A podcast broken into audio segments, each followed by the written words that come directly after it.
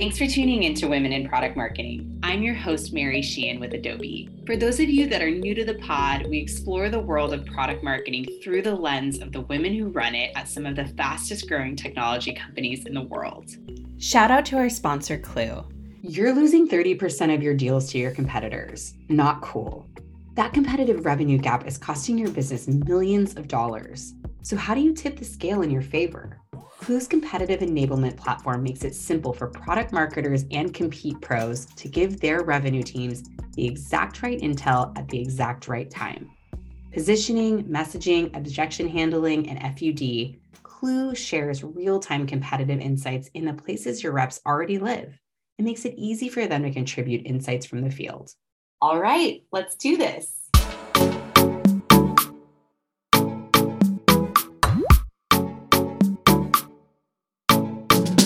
Hello and welcome to Women in Product Marketing. I'm your host, Mary Sheehan with Adobe. Today I have the pleasure to interview Jameelah Calhoun, the VP of Product Marketing at Eventbrite. Jameelah has also held PMM leadership positions at On, Audible, and a range of positions at The Guardian, American Express, and Citi, just to name a few. In addition, Jameelah holds an MBA from Harvard and is also a very active participant in the product marketing space. She's appeared on numerous podcasts on Sharebird, She's done AMAs and written many articles. We are so lucky to get to learn from you today. Thanks so much for joining us, Jameelah. Thank you for having me. I'm so excited to continue sharing a, bit about my career journey, and hopefully, it helps a few PMMs who are coming up today in, in their careers. Well, I'm sure it will. And such a fan of the content you've already done, and just thrilled that you can be on the Women in Product Marketing show today. So, thanks for making the time. Let's start off with our question for season five, which is Could you share a time when you've failed at something and what you learned? Wow. So we're starting off the bat heavy, but of course, all of the various successes that you end up having in your career come from a moment where something didn't go well. In particular, I think back to one of the products that I worked on launching at where we were thinking about a new kind of checkout button experience for our merchants. And essentially we had built up a really great go to market plan to roll this out and as soon as we started actually having the sales teams have these conversations we recognized that actually this was not quite getting the uptake that we really hoped for. Mm-hmm. And despite the research and some of the insights that we were driving, to support the launch, it just felt like how did we potentially miss this key insight and opportunity to maybe think through our product structure a little bit differently. And from that experience, it really became important for me to think about having a progressive kind of new product development cycle. Like, what does it mean to have the right level of insight at the right time for new product development? And how do you go through the stages of not just research and insights, but also prototyping, doing kind of smoke screens in market and other ways to really get that temperature check early. And I'm sure many PMMs can resonate with a story like this where you know you've got fast deadlines leadership wants to get some products launched as soon as possible and some of those steps you kind of skip. And so i've become really good at thinking about super scrappy ways to get those types of in market real time insights that are just so powerful especially when you're right at the kind of dawn of launching a whole new experience Wow. Well, what a comeback from that that quote unquote failure to learn something so important about the product development cycle and to be able to implement something that sounds like it's been so strategic and helpful throughout your career. So I'd love to come back to that and hear more about some of the ways that you add in those scrappy and rapid insights. But thank you for sharing that. That is a a really good learning. I've definitely been there too. I know many you're listening to are probably nodding along that they've also been there, missed the mark on the insight, but that's an incredible learning and an incredible takeaway from that. I'd love to hear about your role. So, you're the global product and customer marketing VP at Eventbrite. And I said this before we started the call, but I'm such a fan of Eventbrite. I'd love to hear you describe your experience there and just tell us what it's all about. Yeah, I mean, Eventbrite is such a great brand because it really connects with what we all love to do, especially after the pandemic, which is to connect, to gather, to explore new kind of activities in our area. And so I've just found that there's always just a wellspring of goodwill, oftentimes with the Eventbrite brand, especially on our consumer side of the market. And for our creators, it's so important for them as they're trying to build businesses, engage their audiences in a whole new way, generate leads for their businesses. And so we have such an important role to play on both sides of our market. And the really powerful piece to me is the timing at which I get to be a part of the leadership at this type of company. We're coming out of a like black swan event, global pandemic that pretty much took the events industry to a complete halt for a period of time. And here's a brand that really is all about the kind of grassroots events. This isn't the Ticketmaster of the world that's doing these big stadiums, but it's those local events. And so at a time when people are even more connected to their neighborhoods, they're spending more time at home, staying you know in closer radius to where they are not traveling as much. We have such a role to play in that. And my role there is incredibly dis- interdisciplinary and is really rooted in customer centricity. So on the product marketing side of course we're thinking about both the consumer and the creator side of our market.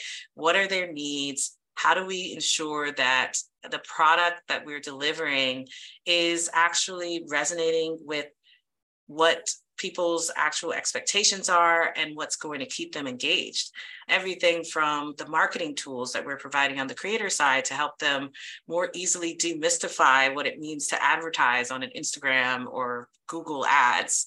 And on the consumer side, we're actually thinking about our inventory and what's the content on our platform and how do we personalize recommendations so that they can find it. But my team also includes lifecycle marketing as well. So everything to kind of keep customers engaged and retained on the platform through our in product messaging as well as email. And I also lead our market research function as it sounds like you've heard some of my other podcast episodes and Sharebird content. I talk a lot about research and how integral it is to everything that we do as product marketers, as lifecycle marketers. And so being able to actually have a leadership role for that function, I think is so um, exciting to me, but also ensures that my team is really getting deep into the knowledge of our customer and that we can collaborate even more closely. I love the way that you position that. And it makes total sense to me that all of these touch points are finding out information for the customers, figuring out how to position what is the best, you know, features that they really need. And then using lifecycle marketing and other channels, of course, how do we actually get the word out? So that makes sense to me to cover all of those different areas with your vice presidency. So that's really awesome that you've been able to connect the dots in such a way. And yes, for more Jameelah content, geeking out on all the market research stuff, I've definitely did that prepping for this interview, but would encourage others to do that as well. You mentioned the, the changes that Eventbrite is going through right now post COVID. And this might be funny to say, but I'm just so happy that Eventbrite exists. I feel like this is a great moment for any competitor to Ticketmaster. I mean, with the whole Taylor Swift debacle and everything that happened in that, you know, recent news cycle, that was just really coming to a head. But it's so amazing that there are other options and Eventbrite has such a strong grassroots hold on all of these event organizers. And I'm just really excited to see how you're going to be transforming and how you're going to be, you know, a big player in this space. It just seems like a really exciting time to be there. Yeah, absolutely. And to me, it's all about powering, like you said, Main Street. And this is people from your local baker who decides to do a baking workshop to comedians who decide to put on a show with their friends for an open mic. And so that's really the type of unique content that we think is so special and makes our proposition from a consumer discovery perspective really exciting. But also, it means that we're making the tools that really empower the little guy to make sure that his events are discovered and seen and that customers are, are coming there and coming back. That's amazing. Well, this might be a good segue into one of the things I wanted to talk to you about today about one of your passions I understand is working for companies and working for products where you're really trying to develop that product market fit. So getting in on that early stage. And I'm so fascinated by that. How do you approach that? So, could you maybe share a little bit about how you go from conception to launch when you're asked to think about things in a product market fit context and develop something that you can actually get to market? Yeah, I love these types of challenges because it really does bring to bear all the different skill sets of product marketing. It's where you get to deeply engage with your product partners, your research and insights partners, all the way to talking to customers yourself. So these types of challenges are, you know, really special to get the opportunity to take something from 0 to 1. And what's really different about these situations is that you not just have to think about whether or not there's a need and will people actually engage with it or pay for it? You also have to think about whether or not your brand has the permission in the market to actually serve that need and how would you actually reposition your brand more broadly such that people would associate your brand with that need? Because sometimes you identify a pain point and you're like yes i would love if someone came up with this magical product that did this thing for me and i would pay millions of dollars if somebody did it and then you say oh well it's actually going to be coming from a company like coca-cola and it's actually a saas product that somebody's asking for. And you're like actually i don't know that that brand even though we know and we love it and we, we think of all the great memories of drinking coca-cola but we don't associate it with launching a new kind of email tool for creators, right? And so when you're working from conception onward, you not only have to identify those true pain points, understand the competitive landscape in terms of substitutes, what is going to actually drive people to switch behavior, but then the other piece is how do you make it coherent with what your brand identity actually is? And so, in these types of situations, we're really starting with kind of really broad based research that is just getting to know who people are, what motivates them. So, heavily focused at this stage on psychographics before starting to go deeper into research that's a lot more about what use cases you start to identify, what kind of primary unit of value that people are understanding about a particular product that you may be proposing. And then the last piece is starting to think about, you know, competitive landscape, willingness to pay, and those other elements. But if you don't do all of those pieces, it's really easy to end up in a situation to the story I was mentioning earlier, where your product, you could nail the pricing, you could nail the product, but the brand repositioning wasn't quite strong enough to to make people switch their behavior. Or you could nail the product and you could you know nail the branding but the pricing is off. So each one of those elements is going to be critical to making that kind of zero to one launch successful. Wow that's a really helpful framework. Let me see if i caught it all. So there's the understanding of a challenge that you're trying to solve does your brand have permission to solve this?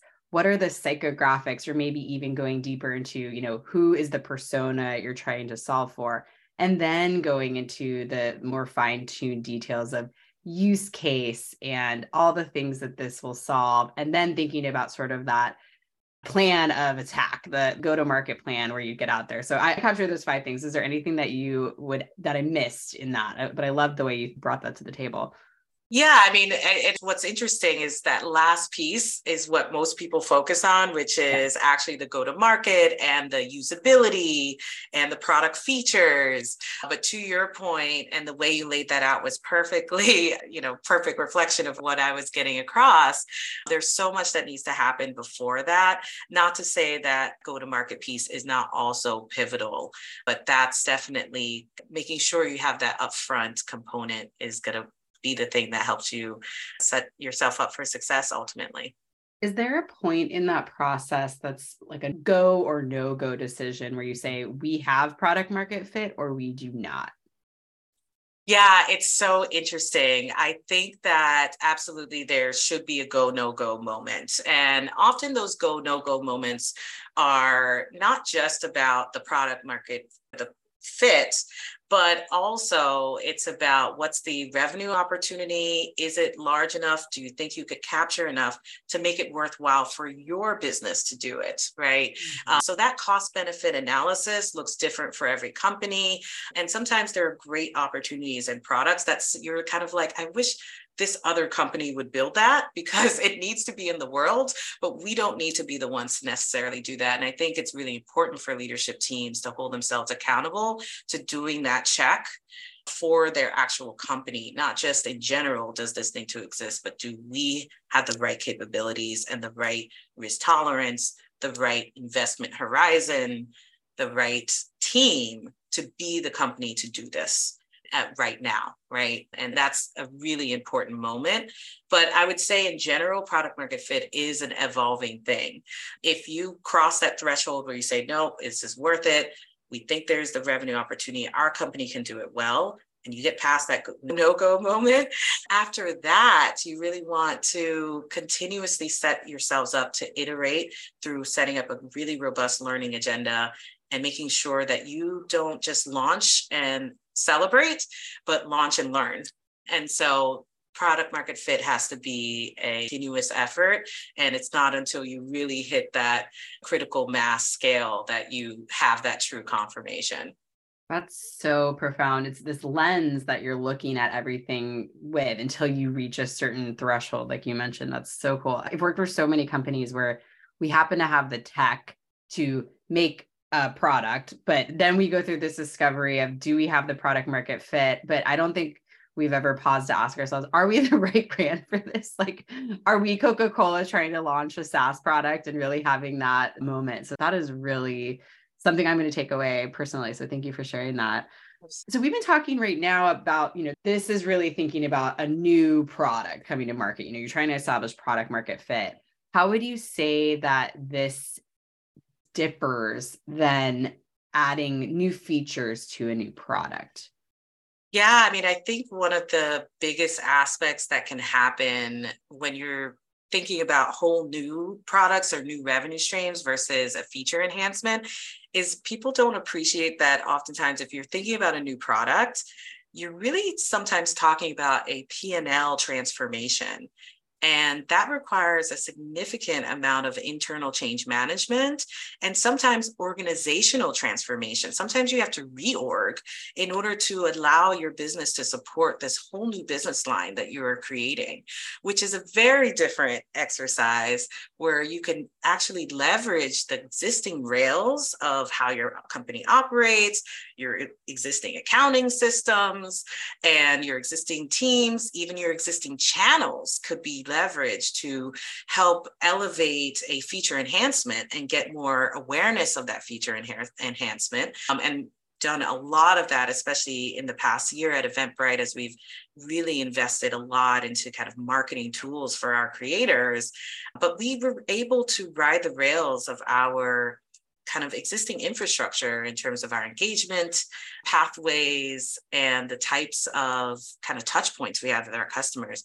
When it's a whole new business line, number one, your entire internal mechanisms might need to shift, but even your communication channels with your customers, you might need to get at a different set of customers, or you might need to get at them at a different kind of moment of intent, which also might require a different approach to your marketing and your channel mix. So, you know, ultimately, I think those are really important elements to think through if you're actually doing a true kind of new product launch versus the feature development. It's all about like, how do you find them in those existing pipelines that exist? It's almost like with the new product launch, you have to think about it as like you're kind of launching a new business and it happens to be within the umbrella of the brand you're working on, but you need to figure out all the channels, all the revenue streams, all the product market fit, all of that to go forward. All right. So I promised I'd get back to this question, but we talked about in the beginning you learning some ways to integrate product and customer insights throughout the development process. Do you see that this is the same within the new product or the feature enhancement, or how do you approach that? What are some of the scrappy ways that you do it? Yes, I'm so glad you brought us back to that. But in general, a lot of the things that you would do with the feature enhancement is the same that you would do with the new product development situation, but you probably add a few more layers into your process and a few more things into your toolkit.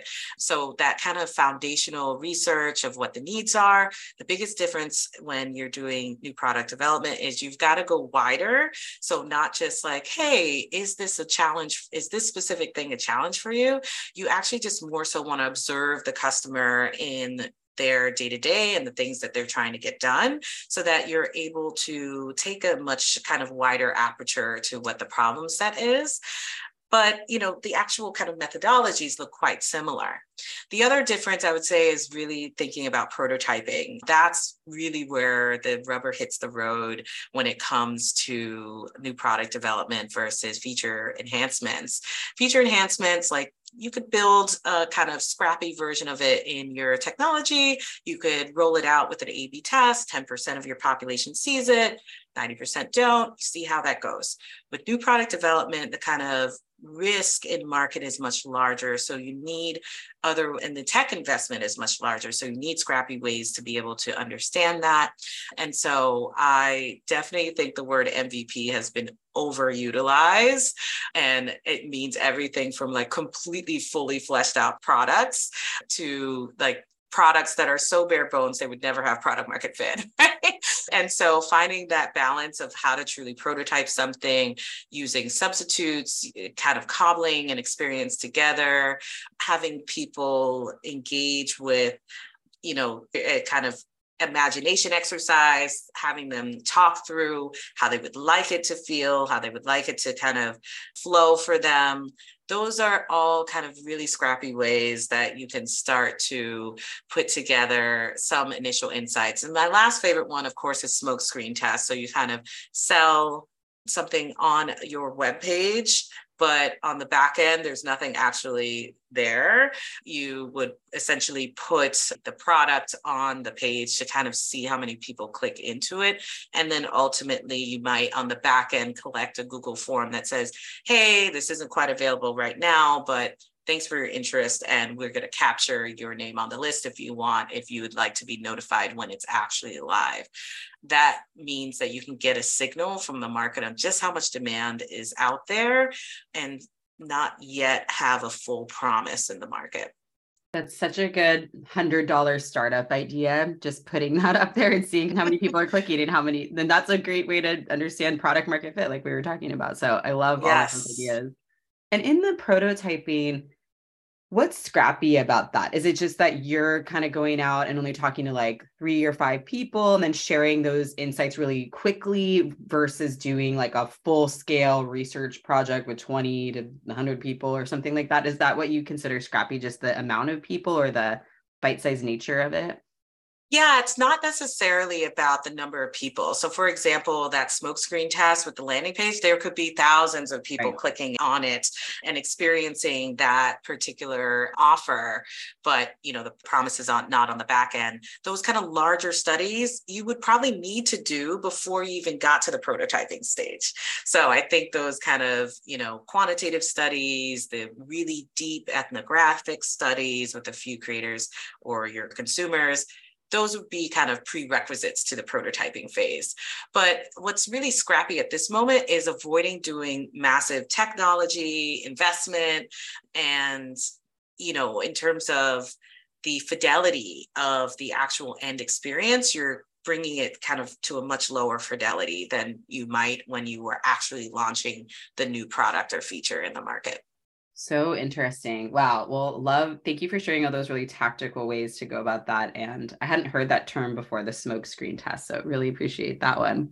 Yes. Well, now I'd like to move us into the AMAs. So you've done a couple of AMAs with Sharebird recently. So this is going to be like the best of the AMAs, your top voted questions. I pulled a few of those to just get those insights for the women in product marketing audience. And these were really focused around a couple of different topics. So, obviously, market research, which we've talked a little bit about today, and obviously is super strength for you. And then also on establishing product marketing. So, those would be from those two AMAs. So, the first one really connected to that establishing product marketing topic. But what does your product marketing team org structure look like? Yeah, I, I've had the fortune to be able to build new product marketing functions from the ground up at two organizations now, both Audible and Eventbrite. And I think the main thing to keep in mind is that every team structure looks different for PMM. And that's generally because it should vary based on your company stage, what your customer base looks like, and also what your product suite looks like. And the different types, I like to say, of like organizations for product marketing are one is functional, so sales enablement versus monetization, GTM, and kind of inbound insights from product strategy. The second one is more along product lines. So if you have a kind of subscription product versus a on-demand product, you might separate your team that way. The third way, which is probably the most popular, is customer segments across either really specific segmentations that you guys have within your business, or it could be at the macro level of B2B versus B2C. And then there's life cycle is another orientation for PMM teams. You do it by acquisition, engagement, retention, different phases of engaging with the same customer base.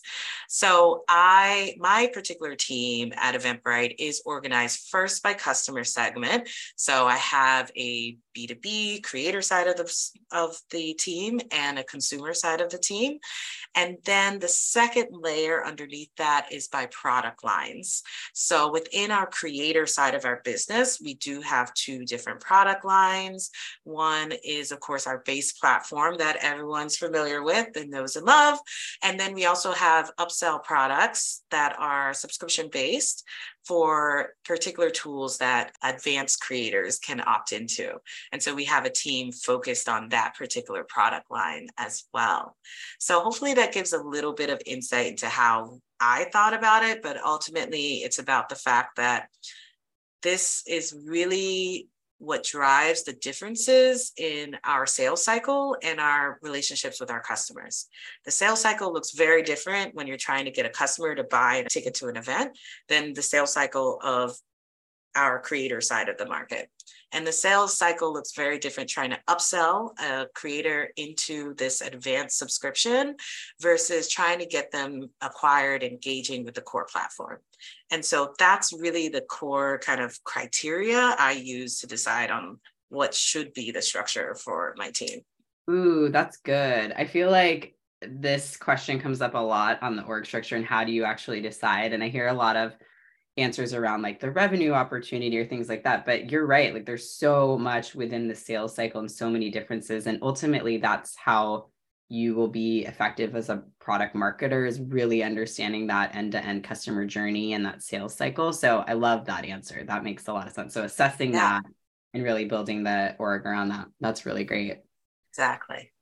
So i know you're fairly new at eventbrite you've been there about a year right?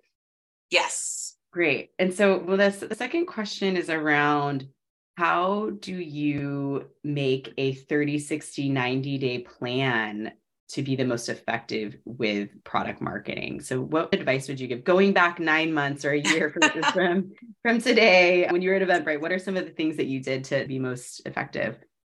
Yeah, I think it's so important, especially product marketing being such an interdisciplinary and cross functional role to come in pretty dialed up for those first 90 days. And so the first 30 days, I really think is a major time for learning and assessment, understanding the kind of current landscape, how you're performing against key uh, KPIs for your business, what the product roadmap looks like at that stage that you're coming in, and then ultimately, who are the key relationships and how your org is structured around you. That's really to me like the baseline for the first 30 days. And why I start there with data, essentially collecting data on the people and the performance and the research that's been done to date on my customers, is because that sets you up for the next 30 days, which is beginning to actually identify what some of the more kind of acute pain points or opportunities are to get a quick win for your product marketing team ultimately the best way to ensure that your team is being collaborated with and brought in and that you build that great relationship with product and with the marketing team is to deliver value to those teams and deliver value quickly. So I often recommend in that kind of 30 to 60 day into the 90 day realm, you're starting to identify an area that's just really like glaring opportunities, low hanging fruit that you can establish a quick win. And usually those are areas where there's no gray in terms of your ownership. So something around messaging, something around positioning, like very quickly. It's really known to be within your domain versus some of the other functions that we do that might be kind of getting towards the outer rings or boundary areas with other teams. Focus there, find something quick that you can get done, or at least to begin socializing that there's an opportunity and you've bringing a learning to the rest of the organization really early. So that's in your 60 days.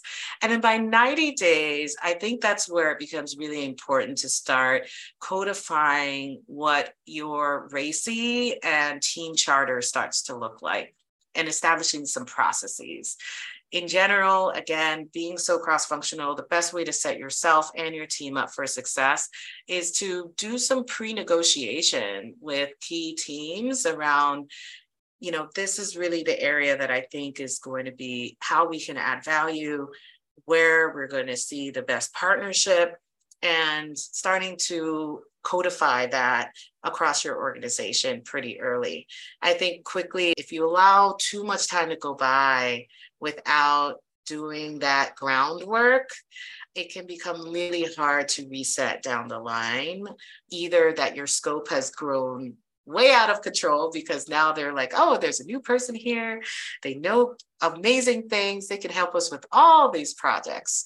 Or the opposite can happen where, you know, because teams have been operating without product marketing or your particular role for some time, they may have various workarounds that they've been using for quite a while. And so you want to make sure that you kind of own that conversation early. Wow, such a good take on the 30, 60, 90 day plan. Write it down, print it out, everybody. job. This is amazing. I want to reset and do it this way. No, this was really great. And I love the call out about like at 60 days, stay in your lane. Like do something that's extremely obvious that it's product marketing and that you will feel so you're not like ruffling the feathers right away, but you're yeah. adding value in an area that's really obvious. And you can always take that and say, like, I find at many companies, I always have to actually share what does product marketing do and how mm-hmm. how am I as a leader going to take this on? And so having that tangible example right away about messaging or you know something like a launch that's really in our camp i think is a great way to do that too so that is really sage advice thank you for sharing that yeah i think case studies should always be a part of your team charter mm-hmm. like mm-hmm. oftentimes we write team charters as just these kind of like educational decks of just you know describing what you do but when it really comes down to it, you really got to show not just what you do, but how you do it and why that's important. And so I find like pairing your your kind of discussions around remit with examples and results, KPIs, that's when you're really going to start to see those relationships set up for success. Absolutely. Yeah. An internal case study, but one with all the bells and whistles that you'd have with an external case study, too. Yeah. So, last AMA question for you. And I am super interested to hear your take on this too, but how do you distinguish different launch tiers? Ooh, okay. So, well, I think there's two different elements to it, you know, and I assume here that we're referring to launch tiers in terms of like what level of support and what level of marketing you might give to different types of go to market rhythms or launches that you have going on. Yeah. And so to me, I really come back to what role does this play for the business and for our customer? So I usually divide it into four key levels. And depending, you may not need all four. You may collapse a couple of them and make it only three. But these four levers I find to be generally true. The very, very top is something that's going to change your business model and is fundamentally changing your relationship with your customer. So these are more to the conversation we had earlier, Barry, which was around these big new product development. You know, let's say that, you know, Coca Cola decides to launch their chips line, which we know they already do, but let's say that it's brand new, they're going into alcohol, right? That is fundamentally changing your relationship with your customer. That's a big business model change. That to me is like a platinum launch all things involved. You've got PR, your full court press, you may be doing a co-brand partnerships. Everything in our various like marketing toolbox comes out for this type of situation. Underneath that, you might have something that is really changing your value proposition with a customer, but still staying within your existing business model. So, for example, at Eventbrite, like I mentioned earlier, we've always been a great ticketing service, but when we went and launched marketing tools, right? That was a whole new kind of stack for our customers to engage with. And so our value proposition went from this is a great back end ticketing tool to now this is not just providing ticketing, but it's also helping you accelerate your growth and market your events too. Value proposition change, pretty, pretty large treatment, but maybe not the full kind of you know, Super Bowl ad type treatments. But it's still a pretty big moment for your customers and you're trying to drive behavior change, which requires a significant amount of reinforcement. So the campaigns are bigger, they're longer in order to kind of set that new behavior in place. The third level, going down, are things that change your product experience. So here I really think about, you know, we kind of reoriented the product experience around a, a, particular type of journey. Like the journey is changing in our product. Instead of you first do your ticketing and then you do your marketing, we swap the order for some reason and you do your marketing and then your ticketing. Those types of things, again, require some education the last piece is just purely customer experience changes. And those to me, you know, you may do a help center article, you may make sure that your frontline teams kind of understand the change in case there are questions, but you're really going to allow the person to educate themselves more in a self-service way about those. This is something where you know, the account settings button used to be at the top of the screen and now it's at the bottom. And generally, I like to say PMM, we tend to focus primarily on those top three levels. Mm-hmm. And you know, perhaps partnership with product operations or the product manager themselves might actually be dealing with the kind of things at, at that bottom level. So, like I said, different teams may organize that differently. They may collapse it. Maybe you don't have anything really at that, that kind of top tier you, you probably shouldn't every year because these are very large changes. But those are usually a helpful way for me to think about the types of channels I might use, the levers I might pull, depending on the tier of the launch that I'm doing. That's so interesting. Thanks again. I feel like you have such a different way of thinking about things than I've heard before in terms of, you know, we talked about tiering before, but I haven't heard anyone describe it as the level of behavior change you're expecting from your customer. And so, how much mm.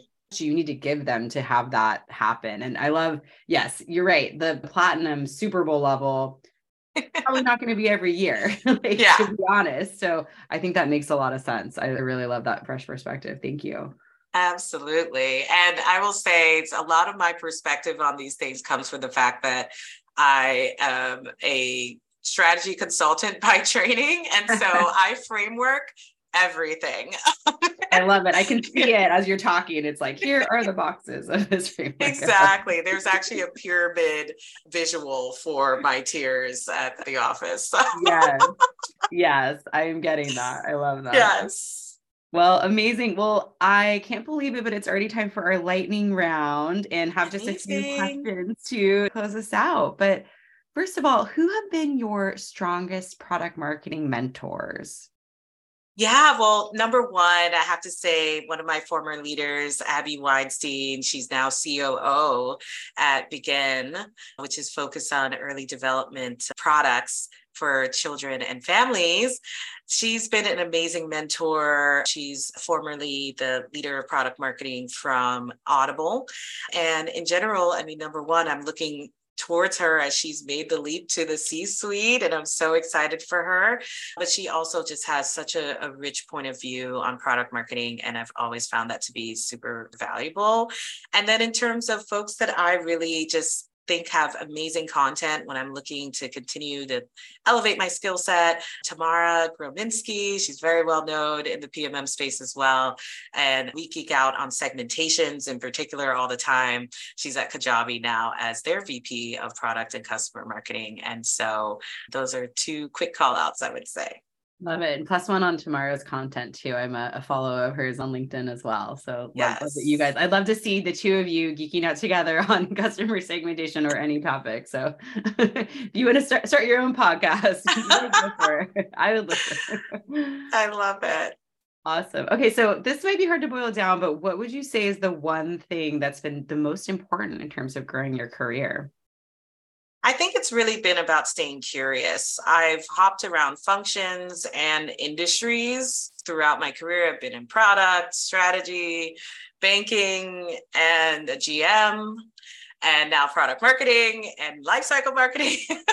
and so it's really about continuously staying curious. Don't be afraid to take sometimes those lateral moves that are going to give you an adjacent skill set that you're you're excited to learn about because especially as you're growing your career, it starts to mean that you're going to have to flex into multiple different disciplines and have a unique perspective on business and the more well-rounded you are the kind of more you know truly indispensable you kind of become as a leader because you're able to engage on the broadest and biggest types of problems that might come before the business from a new perspective. So great. And then hindsight is 2020 right? It, it might seem like what okay i'm making these different changes but now that you're in the position that you're in it makes total sense the path that you've had and how every experience has really led to this moment and how you know amazing you can be in this at this point. So I love that yes. you kept it together and stayed curious throughout and hopped to all these different parts of the businesses. Absolutely. What about networking? Do you like it? Do you do it? So I went on a journey when it comes to networking. I'm sure other people will resonate. Networking seems so fake and terrible, especially like as I was coming up, people are like, you know, go to these big like meet people farms where you stand there in a corner at a conference and feeling awkward and you're trying to make a conversation with with somebody who sounds important. And I think as I've gone through my career, I've recognized that actually, you know, approaching mentorship and networking as any other relationships that you're trying to build. Like mutuality matters chemistry matters. Like there's some people you just vibe with you just get along with. And those are the types of mentor relationships that have been the most rewarding and sticky for me. And i've stopped trying to just chase the person who seemed like they have the most important title and had something to get me in the door at X, Y, and Z, and more focusing on people that I just organically feel really great, that we have really great conversations, and that you know, I take away something from every conversation that I have with them, not just because of their position, but also because we just have that kind of mutual respect and liking of each other's personalities and work. So that made it a lot less painful once I kind of got out of that mode of, you know, kind of beelining at the conference for the person that you know the VP of product marketing. so if you actually like what you hear and we will get along, I love mentoring people, but I always say like it has to really feel organic and natural. That's such a good point. Love it. And the next cocktail party I go to, I will not go up to just the person with the highest title. I'll try to mm. find the people that I actually enjoy talking to. But yeah, I, those kinds of things give me so much anxiety thinking back to how we. Yes. You're the worst. All right, well, last question for you why product marketing? Well, if you couldn't tell from all the functions and experiences that I've had in my career, I really value spaces that are interdisciplinary because I do find so many different aspects interesting. And product marketing is the most interdisciplinary field that I found that resonates with all of the various curiosities that I've had throughout my career, whether it's working on creative, which I love flexing that side as well. But yeah, I also love my frameworks and my two by twos from strategy consulting. And of course, engaging with product and technology as well. And then being a GM, a general manager, I love thinking about the business, what it really means to commercialize something, what it means to create a sustainable going concern around a product. And so product marketing has it all, basically, is the short answer. so amazing. Well, Eventbrite is lucky to have you. And thank you. The product marketing function is lucky to have you. Thank you so much for sharing all of your beautiful insights today. I personally learned a lot, and this was a really fun conversation. So thank you so much, Jameelah, for being part of Women in Product Marketing. Thank you so much for having me, for creating this amazing space for women in product marketing and having these conversations. Of course. All right. Thanks again. All right. This show is produced by Sharebird, the knowledge sharing platform for the fastest growing teams. It's the place to get on demand answers to your questions and learn from leaders in the top of their field. Want more advice and insights? Head to sharebird.com.